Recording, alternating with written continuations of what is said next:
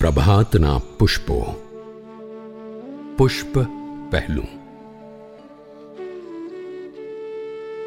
એકને છોડીને અનેકમાં ભળી જતા પહેલા વ્યથા સાથે ગાળેલા મારા કેટલાક પૂર્વજન્મની આ કથા છે જે બધું થયું છે તે આપે કર્યું છે અને આમ છતાં આપને આ વાત કહેવા માટે મન ઠર્યું છે આપ અંતર્યામી છો રજે રજ જાણો છો છતાં પણ અમે અમારી વાત આપને કહેતા આવ્યા છીએ અને આપે જાણો છો.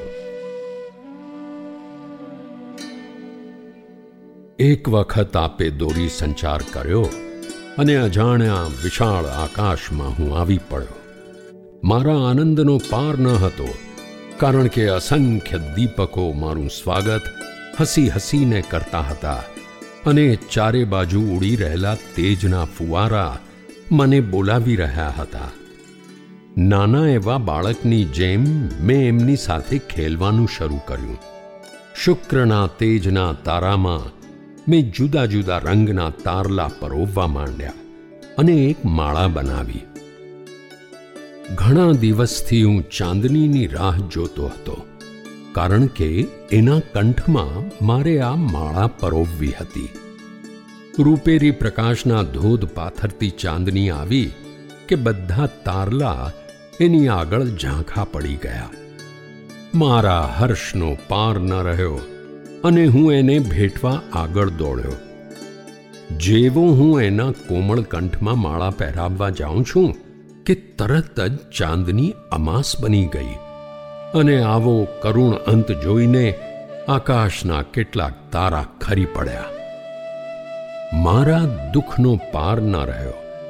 અને હું આપની અપાર લીલાનો વિચાર કરતો, આપને નમન કરતો ઊભો રહ્યો અને ફરી આપે આજ્ઞા કરી.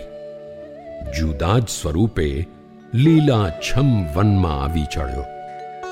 કૂદી રહેલી કુદરતના યૌવનને જોઈને મારા હૃદયમાં પોઢેલા શબ્દો કાવ્યો બની ગયા. પક્ષીઓના કંઠમાં એ ગીતો પહોંચ્યા અને આજ્ઞા તથા પ્રેરણાના વહેતા ઝરણાઓએ તાલ આપવો શરૂ કર્યો. નદી નાચવા લાગી, છોડવા ડોલવા લાગ્યા, વૃક્ષો પ્રેક્ષકો બનીને તાળીઓ પાડવા લાગ્યા. આમ થોડો કાળ મારા હાથમાં આનંદનો થાળ રહ્યો અને પછી અચાનક દાવાનળ શરૂ થયો. વન સળગ્યું મારે રૂંવાડે આગ લાગી અને મારા દેહની રાખ થઈ ગઈ. મેં આપને પ્રશ્ન પૂછ્યો કે આવી સજા શા માટે? તો આપે મને રજા આપી અને ધજાથી શોભી રહેલા શિખરની ટોચ ઉપર આવેલા એક મહેલ પાસે હું ફરી પ્રગટ થયો. અહીં બિરાજેલી મૂર્તિને જોઈને મારા હૃદયમાં સ્ફૂર્તિ આવી ગઈ. ગાગર મામે સાગર જોયો અને, હું તારો છું, તું મારી છો, એવું કહીને ચાદર પાથરીને બેસી ગયો. આપના કોઈ ભક્તે મને ચેતવણી આપતા કહ્યું, અહીં શા માટે આવ્યો? એમાં નથી રૂપ, નથી રંગ કે નથી ઉમંગ. એનો દેહ દુર્બળ છે. આંખો ઊંડી છે. અને એની પ્રીતની રીત બધી ઊંધી છે. વતન છોડીને આવેલ ઓ યાત્રિક, આ રતન એવું છે કે જે તારા મોંઘા પ્રેમનું જતન નહીં કરી શકે. તારું કામ છોડીને આ ગામમાં તને કોણે મોકલ્યો? મેં જવાબ આપ્યો, મિત્ર, મારી સમક્ષ એનું ખોટું ચિત્ર રજૂ ન કરો. ધરતી ઉપર બેસીને આકાશમાં ઉડતા પંખીને કેમ ઉડવું? એવી સૂચના આપનારની અમે પરવા કરતા નથી. અને આમ કરતા મોત આવે તો પણ અમે ડરતા નથી. દાદાનો દેશ છોડ્યો કે મેં પ્રેમનો ગુલાબી વેશ ધારણ કર્યો. આંખમાં કોણ જાણે કેવું આંજણ અંજાયું છે કે મને આજે તમે જેને કુરૂપ ગણો છો, એમાં રૂપ દેખાય છે. પ્રતિકૂળ, અનુકૂળ લાગે છે અને અંધારામાં આકાર દેખાય છે. તમે જેમ જેમ એના અવગુણ ગણાવતા જાઓ છો, તેમ તેમ મને વધારે ગુણ દેખાય છે. કહેનાર ચૂપ થઈ ગયા અને રૂપનું પાન કરતો, ગાન ગાતો હું મહેલમાં દાખલ થયો. એના ચક્ષુઓમાં આવકાર જોયો અને એની વાણીમાં વિયોગ પછી વિયોગ અનુભવતી પ્રિયતમાની આંખમાં ચળકતા પાણીની મીઠાશ જોઈ અને મેં મારી બુદ્ધિ ખોઈ. અંતરમાં પડેલા જંતર ઉપર પ્રેમના મંતર ભણવા લાગ્યો. સવિતાના સાતે રંગમાં કવિતાઓ રંગીને એને ચરણે ધરવા લાગ્યો. મારું મગજ ખસી ગયું છે એમ કહીને જગત હસી રહ્યું. હું જરા બહાર જતો કે તે રડી પડતી અને કહેતી કે તમે મારી પાસે બેસી રહો. કદી અબોલા લઈને રાત્રે સૂઈ જતો અને સવારે જાગતો, ત્યારે એના નિદ્રાવિહીન નિર્મળ નયનોમાં મને જળ દેખાતું અને આ નિહાળીને મારા નિશ્ચયોનું બધું બળ ચાલ્યું જતું. અબોલાનું કારણ ભૂલીને, પળવાર પથરાયેલા રણને હું ફૂલવાડીમાં ફેરવી નાખતો. જરા દૂર જવાનું નામ લેતો કે તે બોલી ઉઠતી, દૂર ન જા, અહીં બેસીને જ તારી બંસરીના સૂર મને સુણાવ. અપૂર્વ આનંદનો આ કાળ હતો. દુઃખનું ક્યાંય નામ ન હતું, કારણ કે પ્રગટ થયેલા સુખમાં કોઈ પણ જાતની શારીરિક ભૂખ ન હતી. વર્ષો પછી મેં એને કહ્યું મહેલની આ ચાર દિવાલ વચ્ચે બેસી હું બીમાર થઈ ગયો છું. હવે એવો સમય આવ્યો છે કે આપણે બંને બહાર નીકળવું જોઈએ અને વિશાળતાનું દર્શન કરવું જોઈએ. ચાલો, જેની પ્રેરણાથી હું અહીં આવ્યો છું અને આપણું મિલન થયું છે, એને ચરણે માથું નમાવીએ. મારા આ વચનો સાંભળીને તેણે થોડીવાર મૌન ધારણ કર્યું. એના મુખ ઉપર ભયનું દુઃખ ઘેરાઈ ગયું અને પછી તેણે કહ્યું, બહાર આવવાની મારી ઈચ્છા નથી. આમ છતાં તારી બહુ જ ઈચ્છા હોય તો તને પ્રસન્ન કરવા ખાતર આવીશ. પણ તું જેની આજ્ઞાથી મારી પાસે આવ્યો છે, એને મસ્તક નહીં નમાવું. કારણ કે મારું વ્યક્તિત્વ હું ગુમાવું, એનો મને ડર લાગે છે. આ સાંભળીને એક જ પળમાં મને ખાતરી થઈ ગઈ કે ભયથી ઘેરાયેલો આત્મા કદી પરમાત્માને પામી શકતો નથી. અને જ્યાં ઉપકાર કરવાની ભાવના છે, ત્યાં કદી સાચો પ્રેમ નથી હોતો. મેં માની લીધું કે અત્યાર સુધીનો આ બધો અભિનય હતો. બિલાડી ઉંદર રમાડે એવી જાતની આ ક્રૂર રમત હતી. મેં કહ્યું, જો આમ જ કરવું હતું તો આટલી બધી મમતા શા માટે દેખાડી? એક વખત મેં દૂર ચાલ્યા જવાની વાત કરી, ત્યારે શા માટે વિયોગના વેદના ભર્યા ભાવ દર્શાવ્યા? શા માટે એમ કહ્યું કે તારા ચાલ્યા જતા પહેલા તું મને દરિયામાં ધક્કો મારતો જા? શા માટે એમ કહ્યું કે જતા પહેલા તું મને ઝેર આપ? પ્રભાતે ઉઘડતા પુષ્પ જેવું હૃદય લઈને હું તારી પાસે આવ્યો હતો કે જેને કોઈ સ્પર્શી શક્યું ન હતું. પહેલાથી શા માટે મને ના જણાવ્યું કે તને કોમળ પુષ્પોની પાંખડીઓ ચૂંથી નાખવાનો શોખ છે? તું હવે દુનિયાને જણાવીશ કે આ તો એક સાધારણ સંબંધ હતો. સંસર્ગને પરિણામે પ્રગટ થયેલી મામૂલી મૈત્રી હતી. પણ આપણી આસપાસ વસી રહેલા એ માણસોને ક્યાંથી ખબર પડે? કે બધાના વચ્ચે આપણી આંખોએ એવી ભાષા ઉચ્ચારી હતી કે જેનો અર્થ મૈત્રી થતો ન હતો. મને શી ખબર કે તદ્દન નિર્દોષ અને નિખાલસ ભાવોનું પ્રદર્શન કરીને તમે તમારી જાતને છેતરી શકો છો. એટલું જ નહીં, પણ સાથે સાથે દુનિયાને પણ બાળક જેવા દેખાઈને બનાવી શકો છો. આટલું કહેતા મેં નિશ્વાસ નાખ્યો અને પછી શ્વાસ પાછો ન ફર્યો. આપની સમક્ષ હું હાજર થયો અને મનમાં સહેજ ગુસ્સા સાથે મેં આપને પૂછ્યું, દેવ, જેમાં જીવ ન હતો, શિવ ન હતો, પ્રાણ ન હતો, હૃદય ન હતું, અને ફક્ત જ્યાં અભિનય હતો, એની સાથે મારું મિલન કેમ કરાવ્યું? રખે એમ માનતા કે મને આપનામાં શ્રદ્ધા નથી. પણ જે માયા તમે રચેલી છે અને જેમાં મારા જેવા ઘણા ભરમાયા છે, કર્માયા છે, એમાંથી મારી શ્રદ્ધા ઉઠતી જાય છે. દૂરથી ચંદ્ર અમૃત જેવો મધુર લાગે છે.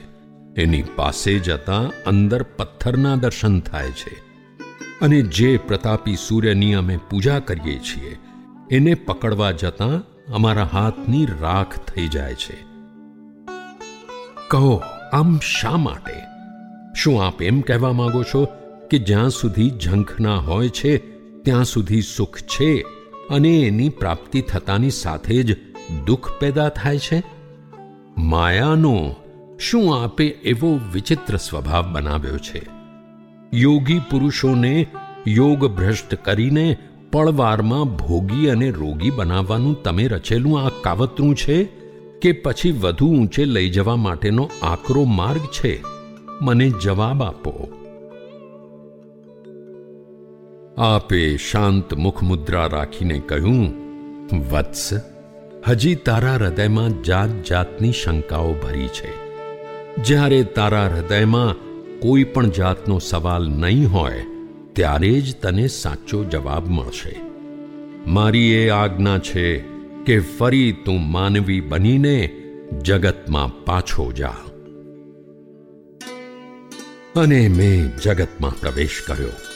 નૂતન દેશની હવા જેવી મારા ફેફસામાં દાખલ થઈ કે મેં રુદન શરૂ કર્યું. કારણ કે આપનો વિયોગ સાલતો હતો. પણ એવામાં તો માતાની મમતા મળી. પિતાનું વાત્સલ્ય મળ્યું અને સગા વાલાઓનો સ્નેહ મળ્યો. રુદન બંધ થયું અને હું આપને ભૂલી ગયો. સમય પસાર થયો અને હું મોટો થતો ગયો. આપણા માની લીધેલા એવા એક પછી એક ગયા. હૃદય ઉપર ઘા થયા, પણ સૂતરના તાંતણા તૂટ્યા નહીં, કારણ કે ચાલ્યા ગયેલાની જગ્યાએ બીજા આવ્યા અને કહેવા લાગ્યા કે અમે બધા તારા છીએ, તું અમારો છે. પછી તો વસંત આવી અને ધરતીને રૂવાડે સૌંદર્ય ખીલી ઉઠ્યું. બરફ બની ગયેલા ઝરણાઓ જાગ્યા અને હરિયાળી ભૂમિ ઉપર હરણા નાચવા લાગ્યા. એક નવી ઝંખના જાગી.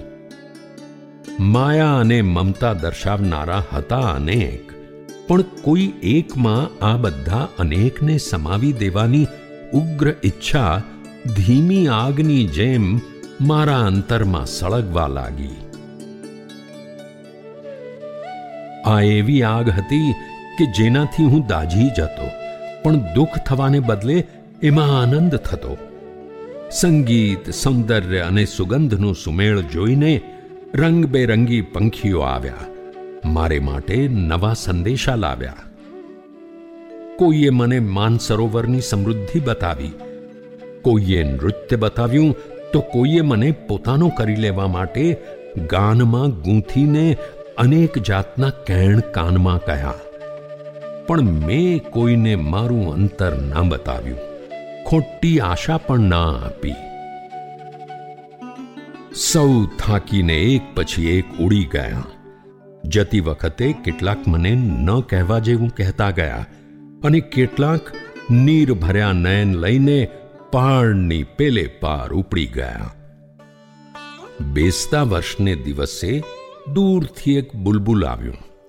એના પ્રથમ દર્શને જ મને થયું કે વર્ષોથી જેની હું રાહ જોતો હતો, તે આ જ છે. છુપી રીતે અંતરના કોરા કાગળ ઉપર જે રેખાઓ દોરી હતી, એ બધી આમાં મને જીવતી લાગી. જે રંગ મેં ચિત્રમાં પૂર્યો હતો, એમાં પ્રાણ જાગ્યો. આગળ જે અંગારા મને બાળીને મીઠું દુઃખ આપી રહ્યા હતા, એમાં ભડકો થયો અને મારા આનંદનો પાર ના રહ્યો. હું મારું હૃદય ખોલું અને બોલું, એ પહેલાં જ બુલબુલની આંખો બોલી, મેં તારું નામ સાંભળ્યું હતું, તારા વિશેની વાતો સાંભળી. મારા હૃદયમાં આકર્ષણ જાગ્યું હતું અને કદી હું તને મળી શકું એવું પ્રભુ પાસે માંગ્યું હતું. આજે એ દિવસ આવ્યો. હું તને પ્રણામ કરું છું. હું કંઈ બોલી ના શક્યો. મારી આંખો બુલબુલની આંખો સાથે વાતો કરી રહી હતી. અમારા દેહ દૂર હોવા છતાં પણ અમે એકબીજાને ભેટ્યા અને હૃદયમાં ચાલી રહેલા ધબકારાઓએ મને એવો ધર્મ સમજાવ્યો કે જેનો મર્મ હું એકલો જ જાણી શક્યો. પછી તો તેણે એવા મધુર ગીતો લલકાર્યા કે મારા આત્માના પાંદડે પાંદડે દીવા પ્રગટ્યા. દીપક ગાયને બુલબુલ બળતરા અનુભવતું અને હું મલ્હારના સૂર છેડીને એને શાંતિ આપતો. દીપક અને મલ્હારનું આ મિલન જોઈને બીજા પક્ષીઓ મને કહેવા લાગ્યા આ બુલબુલ ઉપર તું વિશ્વાસ કરીશ તો તારો શ્વાસ તૂટી જશે અને તાલ સાથે તું તાલ મેળવવા બેસીશ તો આખરે પાયમાલ થઈશ. એના ચક્ષુઓમાં સુવર્ણના રંગ ચમકે છે, પણ પાયો પિત્તળનો છે. એની જીભ ઉપર આવકાર છે, પણ સમર્પણની જેવી પળ આવશે કે તે જાકારો સુણાવશે. કારણ કે જુદા જુદા ઝાડ ઉપર જેને ગીત ગાવાની ટેવ પડી છે, એ શું એકની સાથે પ્રીત નિભાવશે? ચેતી જા ચેતી જા. મેં જવાબ આપ્યો, પક્ષીઓ, ચૂપ થાઓ. મધદરિયે પહોંચી ચૂકેલા નાવિકને ઊંડા પાણીનો કે તોફાનનો ભય ના બતાવો.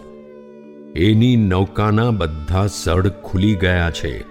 અને એમાં ભરાયેલો પવન એને મૃત્યુ તરફ ખેંચી જાય છે કે જીવનના કોઈ નવા કિનારા તરફ એની ચિંતા ના કરો. જળના કોઈ વમળમાં એના જીવનનું કમળ ચૂંથાઈ જાય તો પણ એમાં એને આનંદ આવશે. કારણ કે અંત સમયે એના હૃદયમાં એટલો સંતોષ હશે કે તેણે અનંતને જાણવાનો પ્રયત્ન કર્યો હતો. સદા આગળ વધવાની તમન્ના રાખનાર બહાદુર નાવિકને કંઈ ગુમાવવા જેવું છે જ નહીં. કલ્યાણ માર્ગે ચાલ્યા જતા ઘણા યાત્રિકોની નૌકાઓને ગળી જઈને સાગરે દગો દીધો છે.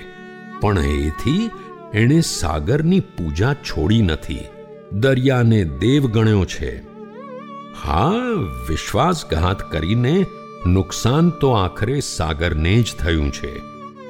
જુઓને, એનું જીવન ખારું થઈ ગયું છે. અને તેથી તો કિનારે પડેલા પથ્થરો સાથે ચોવીસે કલાક પોતાનું કપાળ કૂટ્યા કરે છે. મારો એ સ્વભાવ છે કે કોઈના હાથમાં દોર સોંપી દીધા પછી પાછળથી એવી શંકા નથી કરતો કે દોરને પકડનાર ચોર છે. જીવનમાં જે પોતાની કિતાબના બધા પાના ખુલ્લા રાખીને ફરે છે, એને ઉધઈ નથી ખાઈ જતી.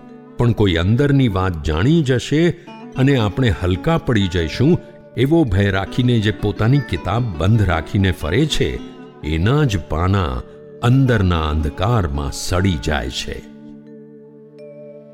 આ વાત સાંભળીને સલાહ આપવા આવેલા પંખીઓની જીભ સિવાઈ ગઈ. કોયલનો કંઠ પાકી ગયો અને મેના કોઈ બીજા પોપટની શોધમાં ઉપડી ગઈ. પછી તો બુલબુલ સાથે એવી વાતો થવા લાગી કે બહારના માણસોને કદી પણ શંકા ન જાય કે આ વાતો પાછળ શો અર્થ છુપાયો છે. વેદના મંત્રો જેવા અમારા શબ્દો હતા.